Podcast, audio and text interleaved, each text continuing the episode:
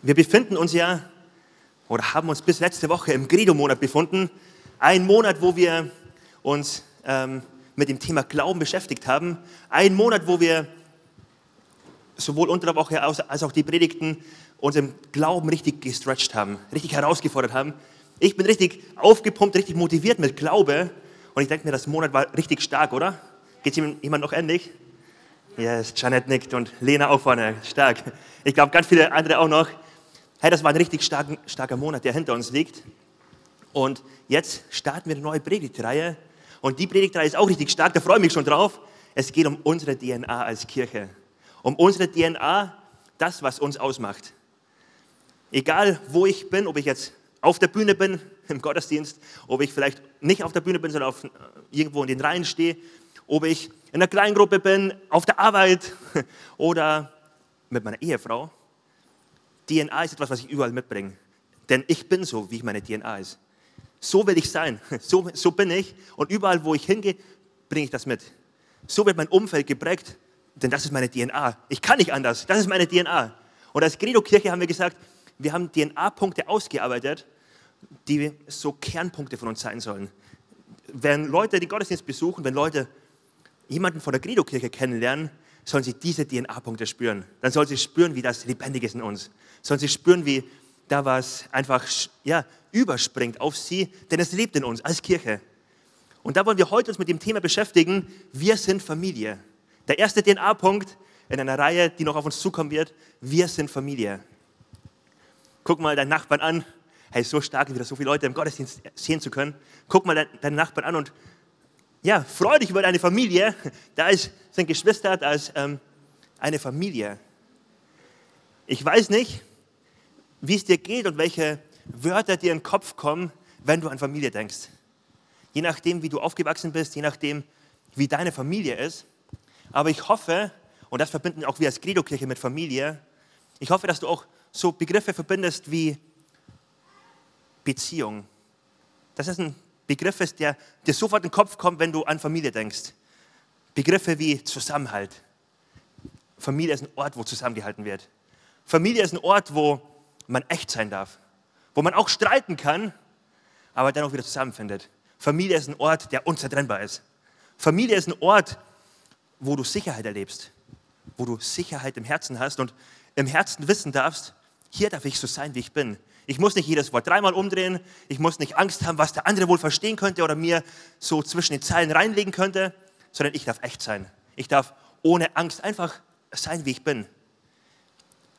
Ich hoffe, dass du mit Familie zu Hause vermittelst. Und das ist das, was wir als Credo-Kirche verbinden und dass wir sagen, wir sind Familie, wir sind zu Hause, wir sind eng gemeinsam unterwegs, wir wollen Familie sein.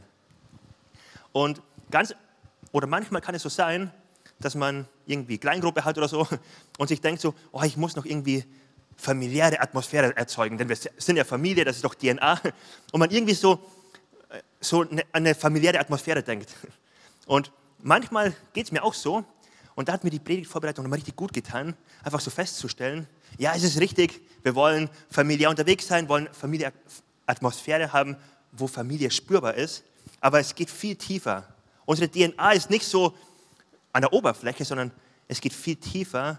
Wir wollen die DNA-Familie haben, weil wir davon ausgehen, dass Gott uns als Familie sieht. Dass wir Gottes Familie sind. Und das nicht nur so im, im Sinne von, es ist halt ein Bild für uns, sondern wir sind wirklich Gottes Familie. Das meint Gott wirklich ernst mit dir und mit mir. Und Familie ist etwas Ernstes, oder? Janet und ich bekommen ein Baby in eineinhalb Monaten, kommt das auf die Welt, das ist richtig cool. Wir sind schon aufgeregt.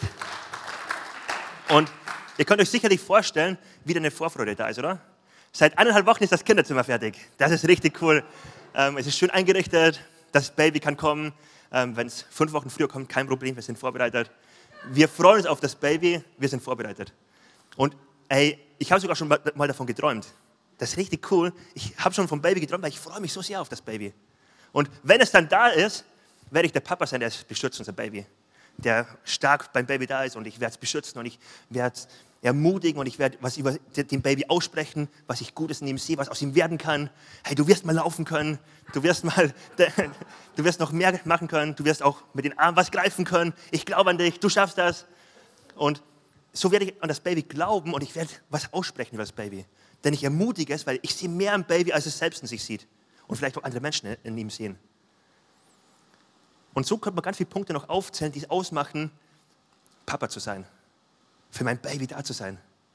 Und wenn wir jetzt über Familie sprechen, dann sprechen wir nicht nur über eine schöne Atmosphäre, sondern viel tiefer darüber, dass Gott sagt, ich bin ein Papa. Ich bin dein Papa und ich kämpfe dich. Und genauso, wenn ich sehe, wie jemand schlecht über mein Baby sprechen würde, hey, dann sind die Tage vorbei, wo du mich freundlich erlebst. Dann werde ich mein Baby verteidigen. Hey, genauso sagt Gott, ich bin dein Papa. Familie heißt, Gott will sich als ein Papa vorstellen, als ein Vater und sagen, hey, ich kämpfe für dich. Ich meine es wirklich ernst, ich bin für dich da. Ich versorge dich. Und das war von Anfang an schon der Plan von Gott, dass er Menschen gemacht hat, um in Beziehung mit ihnen zu sein, um Familie zu haben. Das sehen wir bei Adam und Eva ganz am Anfang, als die Welt geschaffen wurde. Es gibt verschiedene Schöpfungsmythologien in, der, in verschiedenen Religionen. Bei manchen ist die Welt entstanden aus dem Krieg heraus. Bei manchen hat, der, hat Gott etwas geschaffen, weil ähm, er Diener haben wollte. In der christlichen Religion ist es unglaublich krass, wenn wir in der Bibel lesen, Gott hat den Menschen einen Garten gemacht. Gott hat gesagt, ihr dürft herrschen. Und Gott hat gesagt, ich möchte mit euch in Beziehung sein. Wir sehen einen Gott, der sagt, ich möchte euch als Familie haben. Ich möchte euch bei mir haben. Du bist mir so wertvoll, ich möchte dich bei mir haben. Das sagt Gott zu dir. Und das ist mir so wichtig, wenn wir über Familie sprechen, dass wir nicht nur um so ja, schöne, schöne Äußerlichkeiten sprechen, sondern um eine theologische Grundwahrheit, die dein Herz erfüllen darf, wo du, wo du richtig auftanken kannst. Das ist mir so wichtig, auch in der Predigt, in der Vorbereitung geworden, wirklich, das ist Ermutigung für dich zu sehen. Als Trost vielleicht, wenn du durch eine schwere Zeit gehst. Gott sagt, ich bin für dich. Gott sagt, ich möchte dich wirklich bei mir haben. Ich möchte dein Papa sein. Und das sehen wir bei Adam und Eva. Und auch als Menschen dann Gott den Rücken zugekehrt haben, sehen wir, wie im ganzen Alten Testament, in der ganzen Bibel ein roter Faden drin ist, dass Gott Menschen nachgeht. Gott Propheten schickt, Gott ähm, ja, alles in Gang setzt, um Menschen einzuladen in seine Familie. Wie im Höhepunkt Jesus selbst, Gott selbst auf die Erde kommt, Mensch wird, um Menschen eine Brücke aufzubauen, um zu Menschen Beziehung aufzubauen, um Menschen einzuladen in seine Familie. Gott ist so sehr daran interessiert, Menschen in seiner Familie willkommen zu heißen. Und wenn du heute hier bist und sagst, ich gehöre schon zu Gott, ich folge Jesus nach, ich lebe mit ihm, dann ist es so stark, dir bewusst zu machen, du hast einen himmlischen Papa und er macht uns zu einer Familie, aber nicht nur ein Papa für alle, sondern ein Papa genau für dich, ein Papa für deine Situation. Er, ist, er nimmt das genauso ernst, wie ich es für mein Baby ernst, äh, ernst nehme. Er nimmt es nur noch viel ernster. Und Jesus hat ein paar Sätze über seinen Papa gesagt, ganz viel. Ich möchte aber nur drei oder zwei kurz herauspicken. Und zwar sagt einmal Jesus in Matthäus 6, Vers 26, seht die Vögel unter den Himmel an, sie säen nicht, sie ernten nicht, sie sammeln nicht in Scheunen und euer himmlischer Vater versorgt sie dennoch. Seid ihr nicht viel kostbarer als all die Vögel zusammen? Ist das nicht stark? Gott sagt, du musst dir keine Sorgen machen. Ich sorge für dich. Bist du nicht kostbar in meinen Augen? Ich sorge doch für dich. Warum machst du dir Sorgen? Wie stark ist die Predigtreihe über Familie zu sprechen, über die DNA-Familie, dass wir aus dem Kern heraus leben. Nicht, wir müssen jetzt eine Atmosphäre von Familie erzeugen. Wir müssen halt Menschen lieben, sondern vielmehr erst den Schritt zu gehen. Wir sind wirklich bedingungslos geliebt von unserem Gott. Er ist wirklich für uns. Und dann in Lukas 11, Vers, Vers 11 lesen wir, gibt es einen Vater, der seinem Kind eine Schlange hinhält, wenn es um einen Fisch bittet? Oder wenn es um ein Ei bittet, reicht er ihm einen Skorpion? Oder wenn es um ein... Natürlich nicht. Wenn aber selbst ihr sündigen Menschen wisst, wie ihr euren Kindern Gutes tun könnt, wie viel mehr euer Vater im Himmel, der denen Gutes tut und den Heiligen Geist gibt, die ihn darum bitten. Das ist doch so stark zu lesen. Gott weiß um deine Situation. Gott kennt dich und er sagt, ich sorge für dich. Hey, ich bete so sehr, dass diese Wahrheit mein Herz immer mehr erfüllt. Im Kopf ist oft angekommen und im Herzen erinnere ich mich immer wieder dran und merke, Dominik, da musst du, da musst du keinen Stress haben. Da darfst du ruhig sein. Da darf, musst du dir keine Sorgen machen. Dein Gott sorgt für dich. Das ist Gottes Zuspruch, wenn wir uns mit dem Thema beschäftigen. Und jetzt würde ich gerne ein bisschen tiefer noch reingucken, was es bedeutet für uns, für dich und mich als seine Kinder, wie wir gemeinsam unterwegs sein dürfen. Und da würde ich gerne Galater 3, Vers 26 gemeinsam lesen. Ihr seht es gleich vorne angezeigt und du darfst auch gerne auf deinem Platz mitlesen und ich lese es von vorne vor. Ihr alle seid Söhne und Töchter Gottes, weil ihr an Jesus Christus glaubt und mit ihm verbunden seid. Denn ihr alle, die ihr auf Christus getauft worden seid, habt ein neues Gewand angezogen, Christus selbst. Hier gibt es keinen Unterschied mehr zwischen Juden und Griechen, zwischen Sklaven und freien Menschen, zwischen Mann und Frau, denn durch eure Verbindung mit Jesus Christus seid ihr alle zusammen ein neuer Mensch geworden. Wenn ihr aber zu Christus gehört, seid ihr auch Nachkommen Abrahams und seid damit entsprechend der Zusage, die Gott ihm gegeben hat, Abrahams rechtmäßige Erben. Hier sehen wir, wie Christen in Galatien von Paulus angesprochen werden mit Söhne und Töchter Gottes. Ich weiß nicht, weiß nicht, ob du schon mal so angesprochen wurdest. Für Paulus ist es eine theologische Wahrheit. Paulus spricht ganz oft in, in Einleitungen von Briefen von liebe Geschwister, liebe Schwestern, liebe Brüder.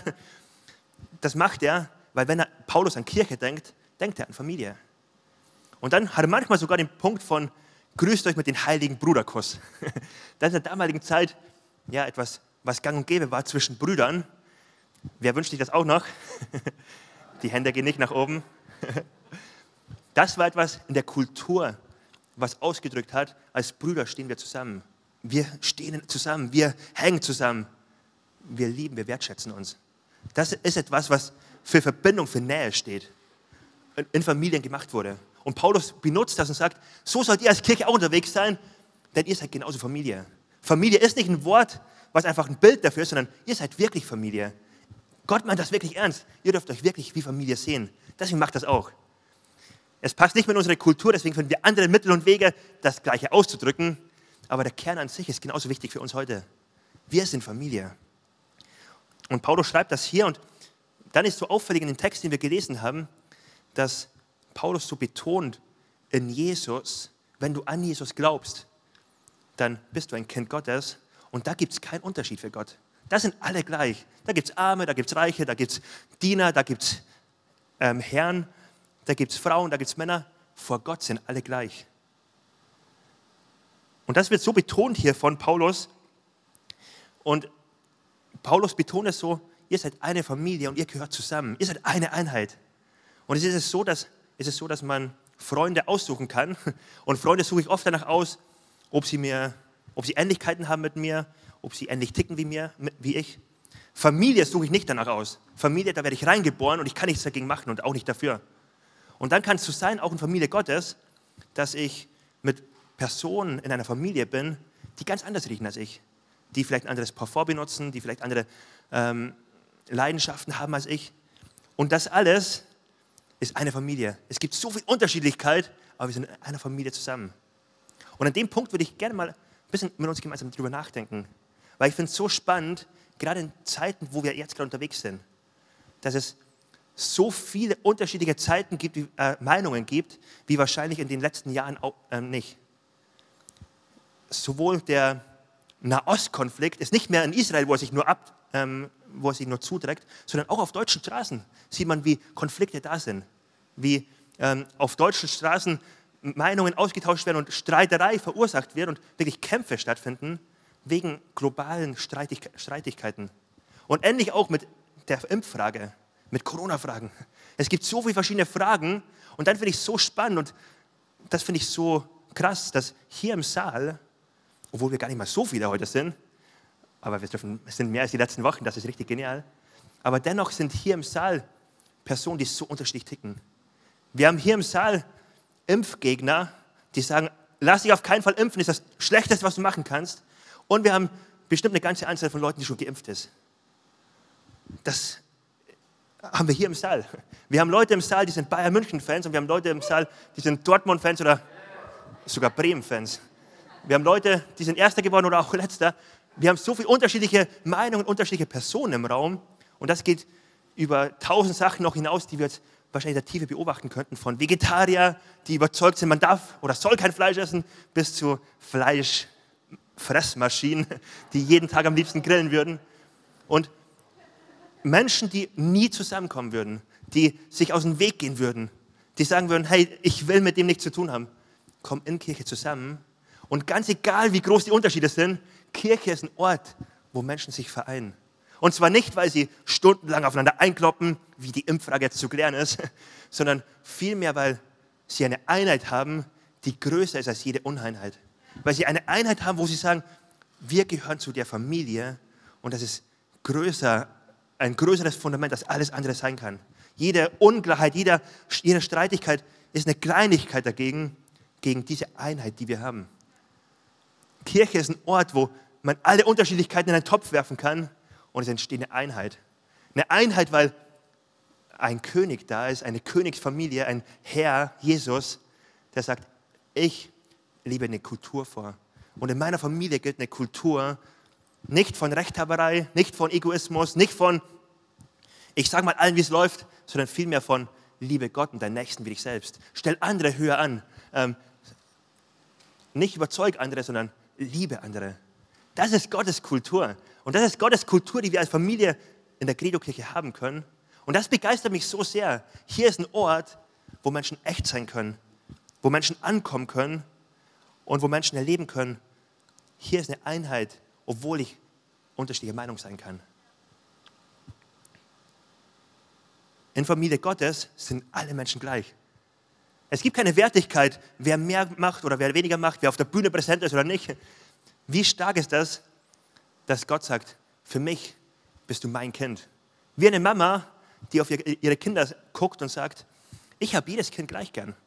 Und ja, es gibt Kinder, die verhalten sich manchmal schräg, aber jedes Kind ist ganz nah an mein Herz gewachsen. Ich liebe mein Kind. Wie stark ist das von Gott zu wissen, er ist der Gott, der ohne Bedingung dich liebt. Und vielleicht bist du in einer Familie geboren worden, wo Leistungsdruck vorhanden war, wo du etwas leisten musstest und dann erst das Gefühl hattest, oh, ich bin wirklich, wirklich akzeptiert. Boah, jetzt freut sich mein Papa über mich. Wie stark ist das, einfach hier mal einen Schritt zurückzugehen und zu sagen, Gott, ich bin so dankbar dafür, dass du der Papa bist, der perfekte Papa bist, der sich einfach so an mir freut. Dass ich nichts geben muss, sondern einfach geliebt bin, wie ich bin. Das ist Gottes Zusage für dich und für mich. Das war mir so wichtig am Anfang der Predigt. Wir sind auch schon über die Mitte hinausgeschossen, aber das ist so als Fundament aufzubauen, wenn wir darüber sprechen gleich, wie wollen wir gemeinsam umgehen als Kinder? Wie gehen wir nun gemeinsam miteinander um? Aber erstmal das Fundament zu haben, es gibt einen Papa, der ist wirklich für dich. Du darfst erstmal auftanken bei ihm.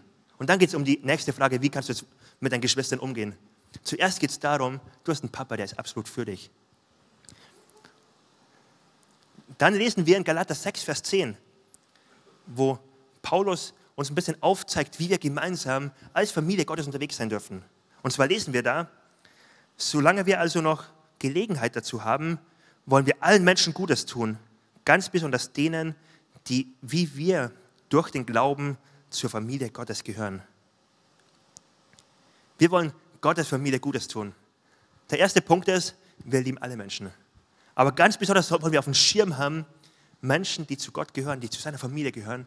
Wir wollen, wir wollen ihnen Gutes tun. Wir wollen sie auf dem Schirm haben, mit allem, was wir haben an Möglichkeiten, Menschen, die auch zu Gott gehören, Gutes zu tun. Das ist hier ein Auftrag.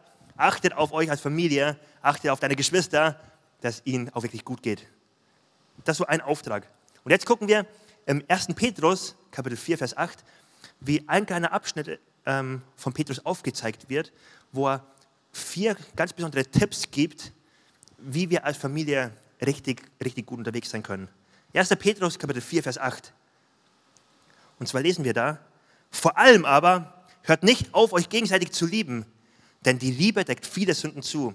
Seid gastfrei untereinander, ohne zu murren.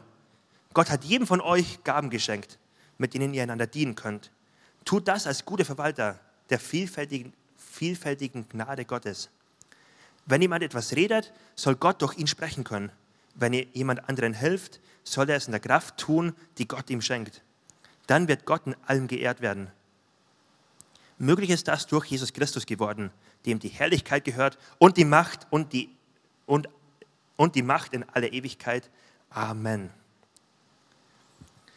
Hier finden wir ein paar klare Anweisungen und Tipps von Petrus, die er dir und mir mitgibt, wie wir als Familie unterwegs sein können. Und der erste Punkt, der beginnt uns ganz am Anfang, vor allem hört nicht auf, euch gegenseitig zu lieben. Denn die Liebe deckt viele Sünden zu. Was hier steht, heißt, wir sollen nicht kleinlich sein. Wir sollen nicht Menschen sein, die kleinlich sind und auf Fehler von anderen gucken, im Sinne von, mal gucken, ob ich nicht einen Fehler finde bei der Person, was die wieder mal falsch gemacht hat. Sondern vielmehr, wie mit dem Textmarker, markieren und ganz dick markieren, wo andere gute Sachen haben. Hebt hervor, wo andere was Gutes machen und nicht hebt hervor, wo Fehler gemacht wurden. Das sehen wir hier als, als direkt erste Anweisung. Und Gott wünscht sich für uns als Familie, dass wir in einer Kultur leben, wo wir den anderen hochheben, indem wir hinter ihm stehen, ihn ermutigen und nicht indem wir nach Fehlern suchen. Wo du dich nicht fragen musst, was denken andere wohl über mich? Wenn ich hier einen Raum betrete, was denken andere über mich? Was sprechen andere hinter meinem Rücken über mich? Kennt ihr solche Fragen? Ich kenne sie sehr wohl. Gott wünscht sich von seiner Familie, dass dort ein Raum ist, wo wir nicht überlegen müssen, was denken andere über mich, sondern erfahren dürfen, Menschen denken wirklich gut über mich. Menschen sprechen Gutes über mich aus, auch immer hinter meinem Rücken, denn das ist Familie. Wie stark wäre das, das, diese innere Freiheit zu erleben?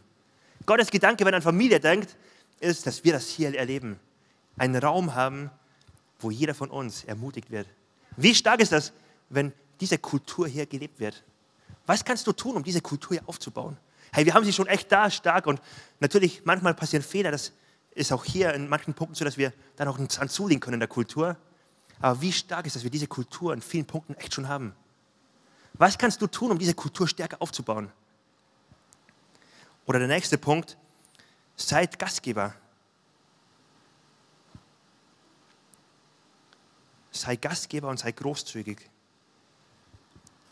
Du darfst Menschen mit dem, was Gott dir anvertraut hat, ähm, freizügig geben. Du darfst großzügig sein mit dem, was Gott dir gegeben hat. Menschen als Gastgeber an dein Herz lassen und Leben teilen.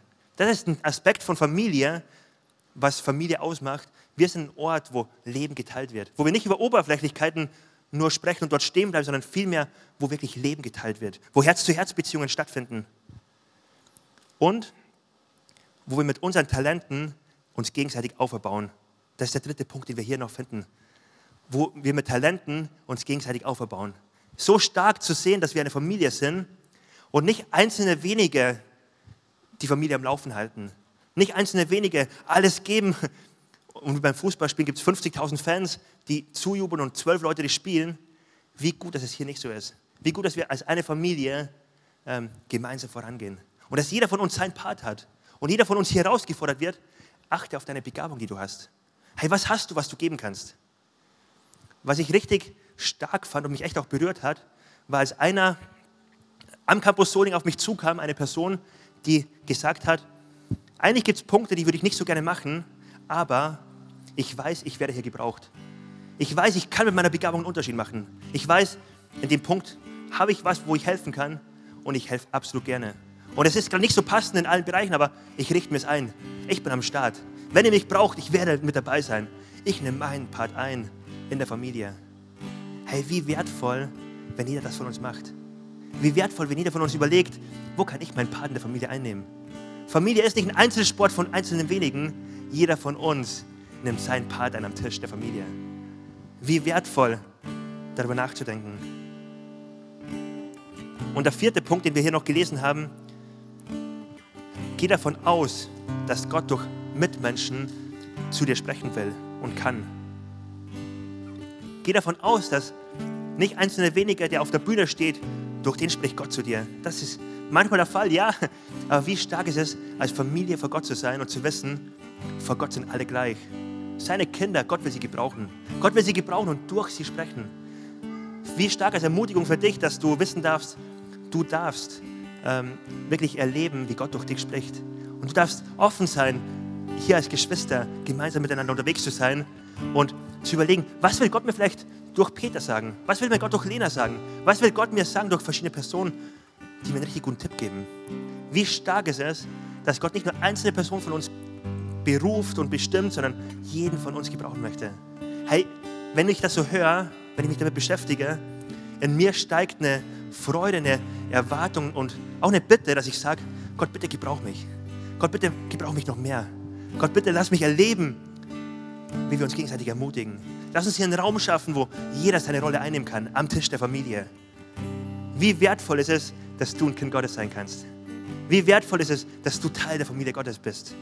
Wo Einheit gelebt werden kann, wo Einheit erfahren werden kann, auch wenn man unterschiedlicher Meinung ist manchmal. Wo wir uns ermutigen, wo wir zusammenstehen, wo wir uns lieben, wo wir großzügig sind und Gastgeber sind und Leben teilen. Wie wertvoll, wenn wir das leben als Credo-Kirche.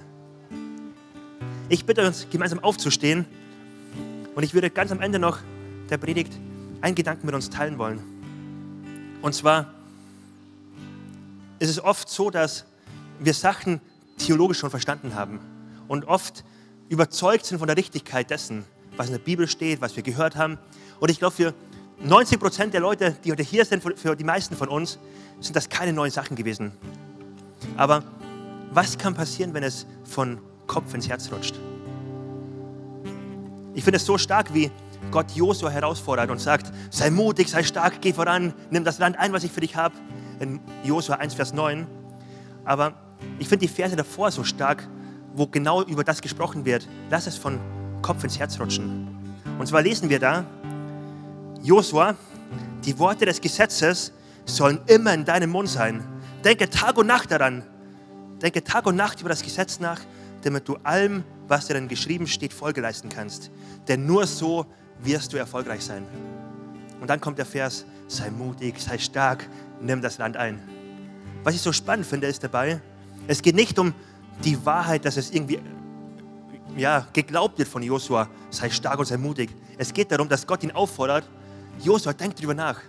Josua, Tag und Nacht, denk drüber nach, lass es an dein Herz kommen. Tauch ein in diese Wahrheit dass ich dein Papa bin. Tauch ein in diese Wahrheit, dass du Teil der Familie Gottes bist. Dass du deine, deine Rolle einnehmen kannst darin und du nicht alleine bist. Dass ihr gemeinsam unterwegs seid. Dass du Teil einer Kleingruppe sein kannst, wo du Gemeinschaft haben kannst.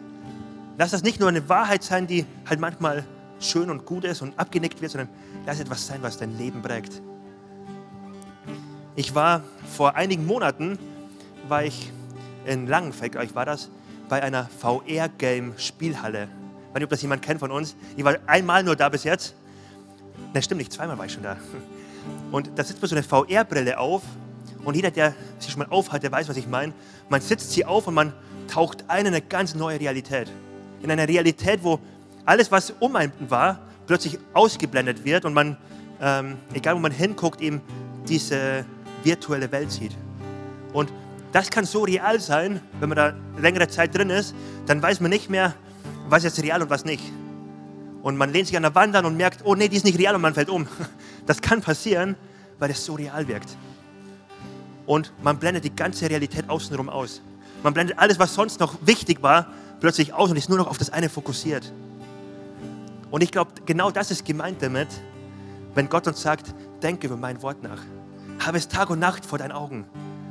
Dass Gott uns wirklich zusprechen möchte, meine Wahrheit, die ich dir zuspreche, ich bin dein Versorger. Ich bin wirklich für dich. Ich bin der Papa, der für dich kämpft, der mehr in dir sieht, als du selbst in dir siehst, der dich ermutigt. Halt diese Wahrheit in deinem Herzen. Beschäftige dich Tag und Nacht. Lass das, lass das in der Realität sein, in die du eintauchst, die alles andere ähm, verblassen lässt. Und lass das in der Realität sein, dass du in Gemeinschaft bist, dass du Familie hast, dass du Geschwister hast, die Gott gebrauchen möchte, um dein Leben stark zu machen. Ich glaube, manche von uns haben jetzt darüber nachgedacht, über Punkte, die jetzt gesagt wurden und du hast etwas entdeckt, wo du echt eine Schippe drauflegen könntest. Dass du sagst, oh, in der Rolle von Gastgeber und Großzügigkeit, ich möchte da eine Schippe drauflegen. Oder in der Rolle von, ich möchte meine Begabung einbringen, ich möchte da eine Schippe drauflegen. Ich möchte meiner Familie wirklich dienen, ich möchte ein Teil davon sein. Ganz praktisch. Und vielleicht gibt es auf der einen Seite diese Person, auf der anderen Seite vielleicht manche, die das so gehört haben und gedacht haben, das habe ich aber nicht so erlebt. Das habe ich nicht so erlebt in Credo-Kirche, dass ich, dass ich bedingungslos geliebt bin. Ich habe gehört, dass haben manche schlecht über mich gesprochen. Ich habe gehört, ähm, da denkt jemand schlecht über mich. Und das kann so eine Gefahr sein, dass du dich daran aufhängst und stehen bleibst und sagst, eure DNA ist doch gar nicht ernst zu nehmen. Ihr macht das doch gar nicht wirklich. Und das ist wirklich so wichtig zu betonen auch. Unsere DNA ist nicht ein Punkt, der perfekt gelebt wird. Leider noch nicht. Aber die DNA ist ein Punkt, wo wir sagen, da wollen wir hinkommen. Das ist unser Vorbild. Gott ist unser Vorbild und das ist das Bild von Familie, was er hat. So wollen wir Familie leben. Und ich strenge mich an mit aller Kraft, das zu machen. Und ja, mir passieren Fehler und dann muss ich zurückgehen und mich entschuldigen und ähm, ich darf, wie wir hier gesehen haben, auf Vergebung hoffen und Leute decken meine, meine Schuld zu und unterstützen mich weiterhin. Hier ist ein Raum für Gnade. Hier ist ein Raum nicht, um alles perfekt zu machen, sondern vielmehr, wo ich echt sein darf. Und ich möchte dir so Mut machen, wenn du so Familie erlebt hast, dass du manchmal verletzt wurdest, dass du enttäuscht wurdest. Lass dich heute neu darauf ein. Geh heute neu den Schritt und sag, Gott, ich möchte anfangen, aktiv zu sein. Ich möchte anfangen, dieses Kind zu sein, was anfängt zu lieben. Ich möchte anfangen, dieses Kind zu sein, was anfängt zu geben, was großzügig ist. Ich möchte anfangen, dieses Kind zu sein, was Begabung einbringt. Und wenn du anfängst, das zu prägen, wirst du erleben, wie, wie du beschenkt wirst. Wirst du erleben, wie du Teil der Familie bist, wo du genau das erleben kannst. Ich bin so dankbar, Teil dieser Familie zu sein. Teil der Credo-Kirche hier im Campus Soling zu sein. Hey, das ist ein Privileg. Guckt euch mal um und guckt eure lieben Geschwister an. Ist das nicht stark, hier zu sein? Ist es nicht stark, gemeinsam unterwegs zu sein? Ist es nicht stark, dass wir wissen, es gibt keine Einzelkämpfe, sondern wir sitzen in einem Boot? Ich bin so dankbar dafür. Und ich lade uns ein in eine ganz kurze Zeit, wo wir Gott fragen können. Gott, wo gibt es einen Punkt, wo ich meinen nächsten Schritt gehen kann? Wo ich Teil der Familie sein kann und meine Rolle einnehmen kann? Wo ich meine Rolle in der Familie einnehmen sollte, weil ich bis jetzt passiv dabei war. Lass uns doch einen kurzen Moment nehmen, wo du einfach Gott fragen kannst. Und ich bin überzeugt, Gott wird in dein Herz antworten.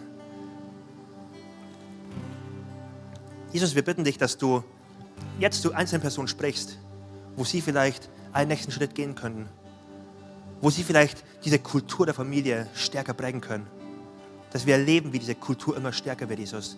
Danke für das starke Bild von Kirche, was du hast. Für das starke Bild von Familie. Und Jesus, ich wünsche mir so sehr, dass wir das immer mehr erleben hier. Dass hier ein Ort ist, wo, ja, wo auch neue Menschen dazukommen können und einfach merken, hier ist eine übernatürliche Atmosphäre, eine übernatürliche Kultur, die hier gelebt wird. Hier ist Gott anwesend. Deine Werte werden hier gelebt, Jesus. Ich wünsche mir das so sehr und ich bitte dich, dass du jeden einzelnen von uns und mir, dass du uns zeigst, wo wir unseren nächsten Schritt gehen können dazu. Und ich möchte heute noch eine Frage stellen an alle, die das jetzt angehört haben, zugehört haben und du bist dir noch nicht sicher, ob du Teil der Familie bist. Du findest, das ist attraktiv, was wir gehört haben über Gottes Familie und im Kopf ist auch schon angekommen, aber du bist im Herzen unsicher, ob du wirklich fest bist in der Familie Gottes, ob du Teil bist davon.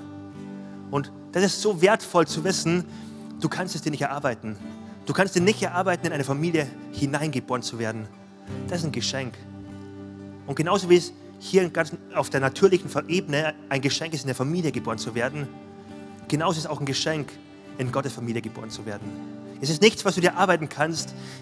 Es ist, es ist etwas, was du im Glauben annehmen kannst. Etwas, was Gott dir anbieten möchte. Und Jesus sagt, sei mein Kind, komm in meine Familie, sei Teil meiner Familie. Und das Geniale ist, Jesus lädt dich ein und er kennt dich durch und durch. Du musst nicht irgendwas vorgeben bei ihm und nicht dein, schönst, dein schönstes Gesicht aufsetzen dabei. Er kennt auch die tiefsten Orte in deinem Leben. Und er sagt, ich möchte dich wirklich haben. Genauso wie du bist. Ich lade dich ein in meine Familie. Das ist eine Einladung, die heute ganz speziell an dich gilt, wenn du jetzt unsicher bist, ob du zu Gottes Familie gehörst. Und es ist so einfach, dass du einfach Gott deine Hand entgegenstrecken kannst und sagen kannst, Gott, hier bin ich. Nimm mich auf in deine Familie. Ich möchte dir nachfolgen. Sei du der Herr meines Lebens ich möchte Teil deiner Familie sein. Und wenn dich das betrifft, dann lade ich dich ein, wenn alle die Augen geschlossen haben und wirklich so ein Moment der Privatsphäre ist, streck Gott deine Hand entgegen. Wir werden gleich ein Gebet beten, wo, ja, wo wir dich mit einschließen wollen und jetzt wirklich die Möglichkeit geben, dass du es festmachen kannst und Teil der Familie Gottes werden kannst. Jeder darf die Hand auch wieder runternehmen und jetzt wollen wir gemeinsam ein Gebet sprechen. Und wenn du wenn du gerade die Hand oben gehabt hast, dann bitte ich dich, bete laut mit. Und wir als ganze Kirche wollen dich darin unterstützen und dieses Gebet gemeinsam beten.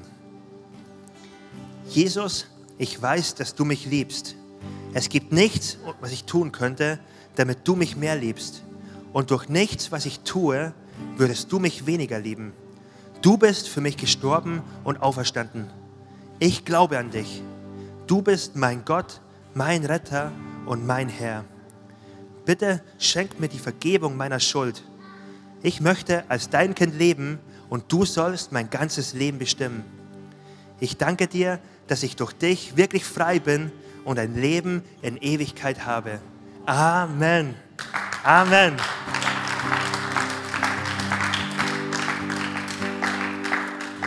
Und jetzt lass uns doch gemeinsam in den Lobpreis steigen. Wir dürfen nicht mitsingen, aber in unserem Herzen sehr wohl. Lass uns unseren Gott feiern. Lass uns unseren Gott feiern, der uns zu einer Familie gemacht hat. Der sagt, ihr seid meine Kinder und ich bin für euch. Lass uns diesen Gott feiern und vor diesen Gott kommen und ihn groß machen.